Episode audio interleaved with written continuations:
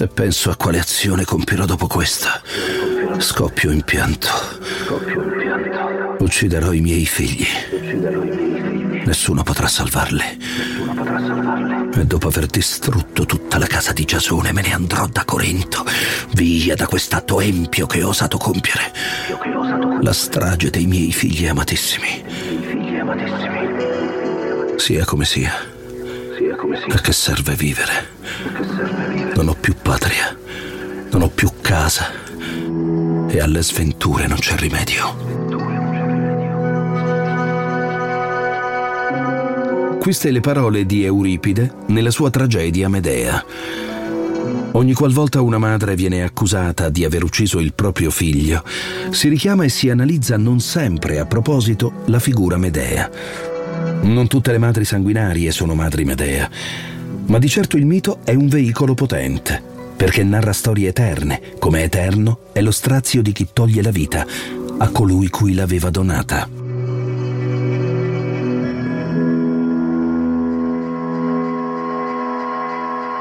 Negli ultimi vent'anni l'opinione pubblica ha assunto una sconcertante consapevolezza.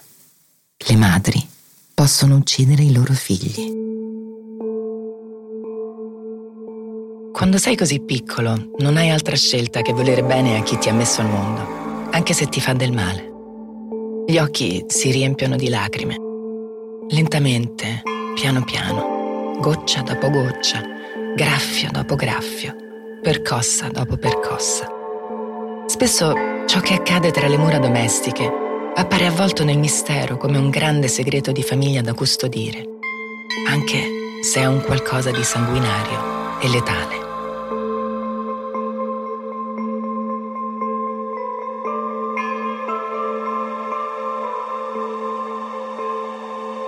È un camminare costante nella diffidenza più assoluta di fronte a quel tema che, per paura o orrore, fingiamo di non vedere, quello delle madri assassine.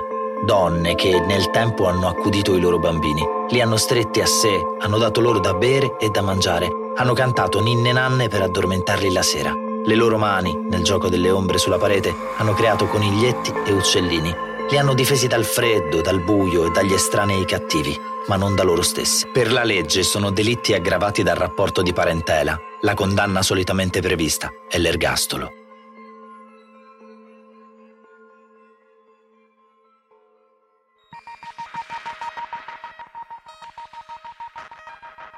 Una disumanità materna e fatale. Madri alle quali basta recidere il cordone ombelicale per segnare il destino del figlio fragile ed indifeso ad amare a volte si impara o non si apprende affatto. Così l'infanzia si trasforma in un viaggio nell'inferno. Si tratta di donne che si piegano ai bisogni dei compagni violenti, che restano sole con i loro tormenti, nelle case in cui i bambini sarebbero dovuti diventare grandi.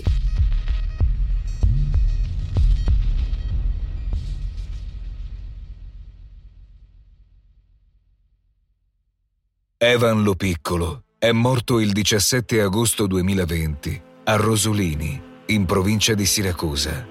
Aveva 21 mesi ed è stato ucciso da una polmonite da aspirazione, causata dalle botte infertegli dal compagno della madre, Salvatore Blanco. Dal novembre 2019 il padre biologico, Stefano Lo Piccolo, si era trasferito a Genova per lavoro Così il bambino era rimasto a vivere a Rosolini con la madre, Letizia, e il suo nuovo compagno, Salvatore Blanco. Tuttavia, prima che il padre biologico partisse per Genova, era stata conclusa una scrittura privata. In forza di questa, nonna Elisa e zia Jessica avevano diritto di vedere Evan tre volte a settimana. Ma già a partire da gennaio 2020, Salvatore aveva iniziato a minacciare di non rispettare l'accordo se Stefano non avesse ritirato la residenza da Rosolini e pagato mensilmente una somma di denaro alla madre di Evan. Tutto ciò non rientrava negli accordi. A febbraio del 2020, nonna Elisa si era recata plurime volte dagli assistenti sociali chiedendo di vedere il piccolo, ma questi ultimi rimandavano le visite a casa di Letizia e Salvatore. Durante il lockdown, I vicini di casa sentivano piangere Evan giorno e notte. Così anche loro avevano cominciato ad inviare segnalazioni agli assistenti sociali. Forzando la mano con Letizia, nonna Elisa era riuscita a vedere Evan solamente a maggio 2020.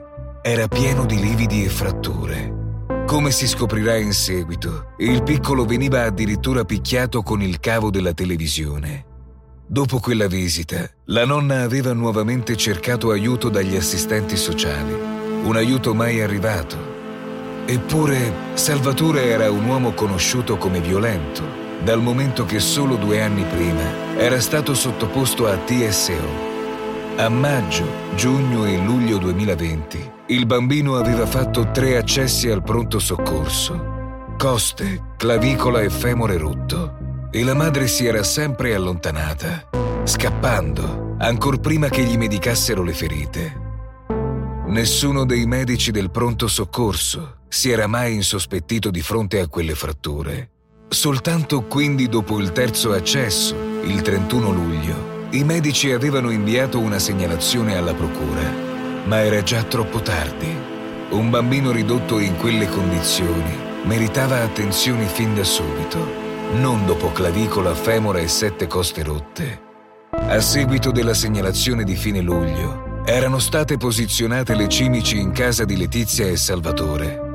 Le intercettazioni ambientali, però, verranno ascoltate soltanto dopo la morte di Evan.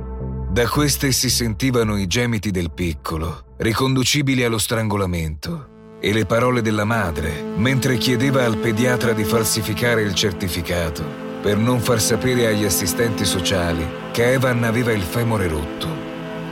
Con Letizia, Salvatore ed Evan abitava anche un altro bambino, Giuseppe, figlio della madre di Letizia e di un terzo uomo, quando Giuseppe, sei anni, è stato sentito in incidente probatorio, ha dichiarato che la madre era presente quando il fratellino veniva picchiato, ma la stessa si era raccomandata affinché non lo raccontasse a nessuno. Il 6 agosto, da Genova, l'avvocato del padre aveva depositato una denuncia per maltrattamenti, visionata in procura soltanto il giorno successivo alla morte del bambino.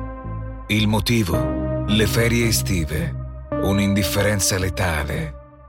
Letizia e Salvatore sono stati condannati in concorso all'ergastolo per la morte del piccolo Evan.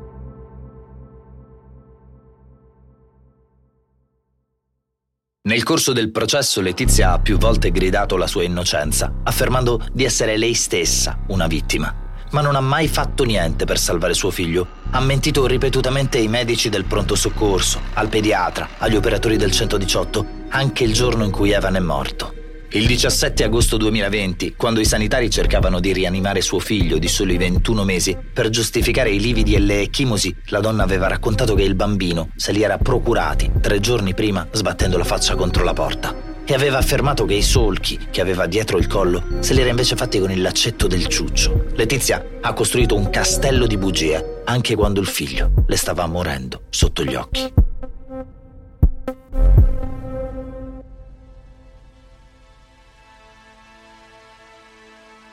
Un male che spegne lo sguardo e a volte arriva ad uccidere. Una storia che sembra delineata da una tragica ineluttabilità come se ogni segno premonitore dovesse essere ignorato o sottovalutato. Letizia aveva completamente perso ogni rapporto con la realtà. Una realtà non fatta di orari di treni o di aperture di supermercati, ma di valore e vita umana. Nella lacerante storia di Evan c'è una circostanza incontrovertibile che balza agli occhi e che non è possibile digerire. La cecità di tutti, qualificati professionalmente e non, nei confronti di ciò che il piccolo Evan cercava di denunciare con il suo corpo pieno di lividi.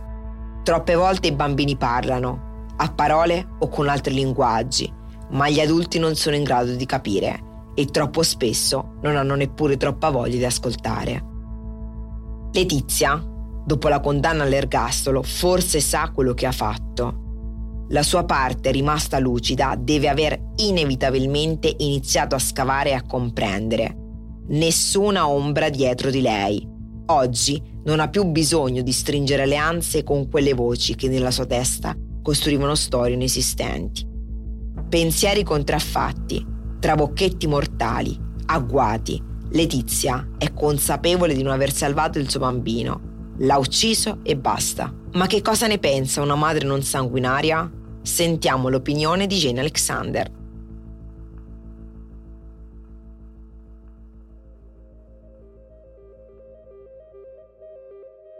Ricordo perfettamente una volta che al pronto soccorso mi guardarono negli occhi e mi dissero Signora, ma come mai suo figlio si fa sempre male?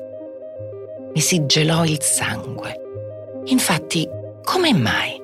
Ero disattenta io?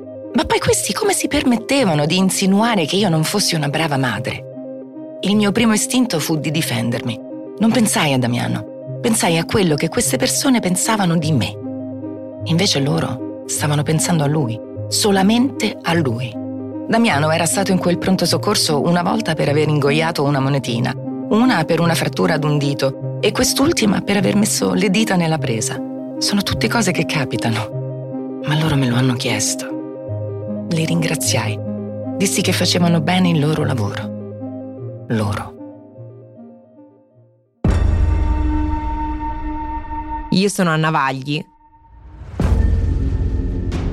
e questo è Disumani.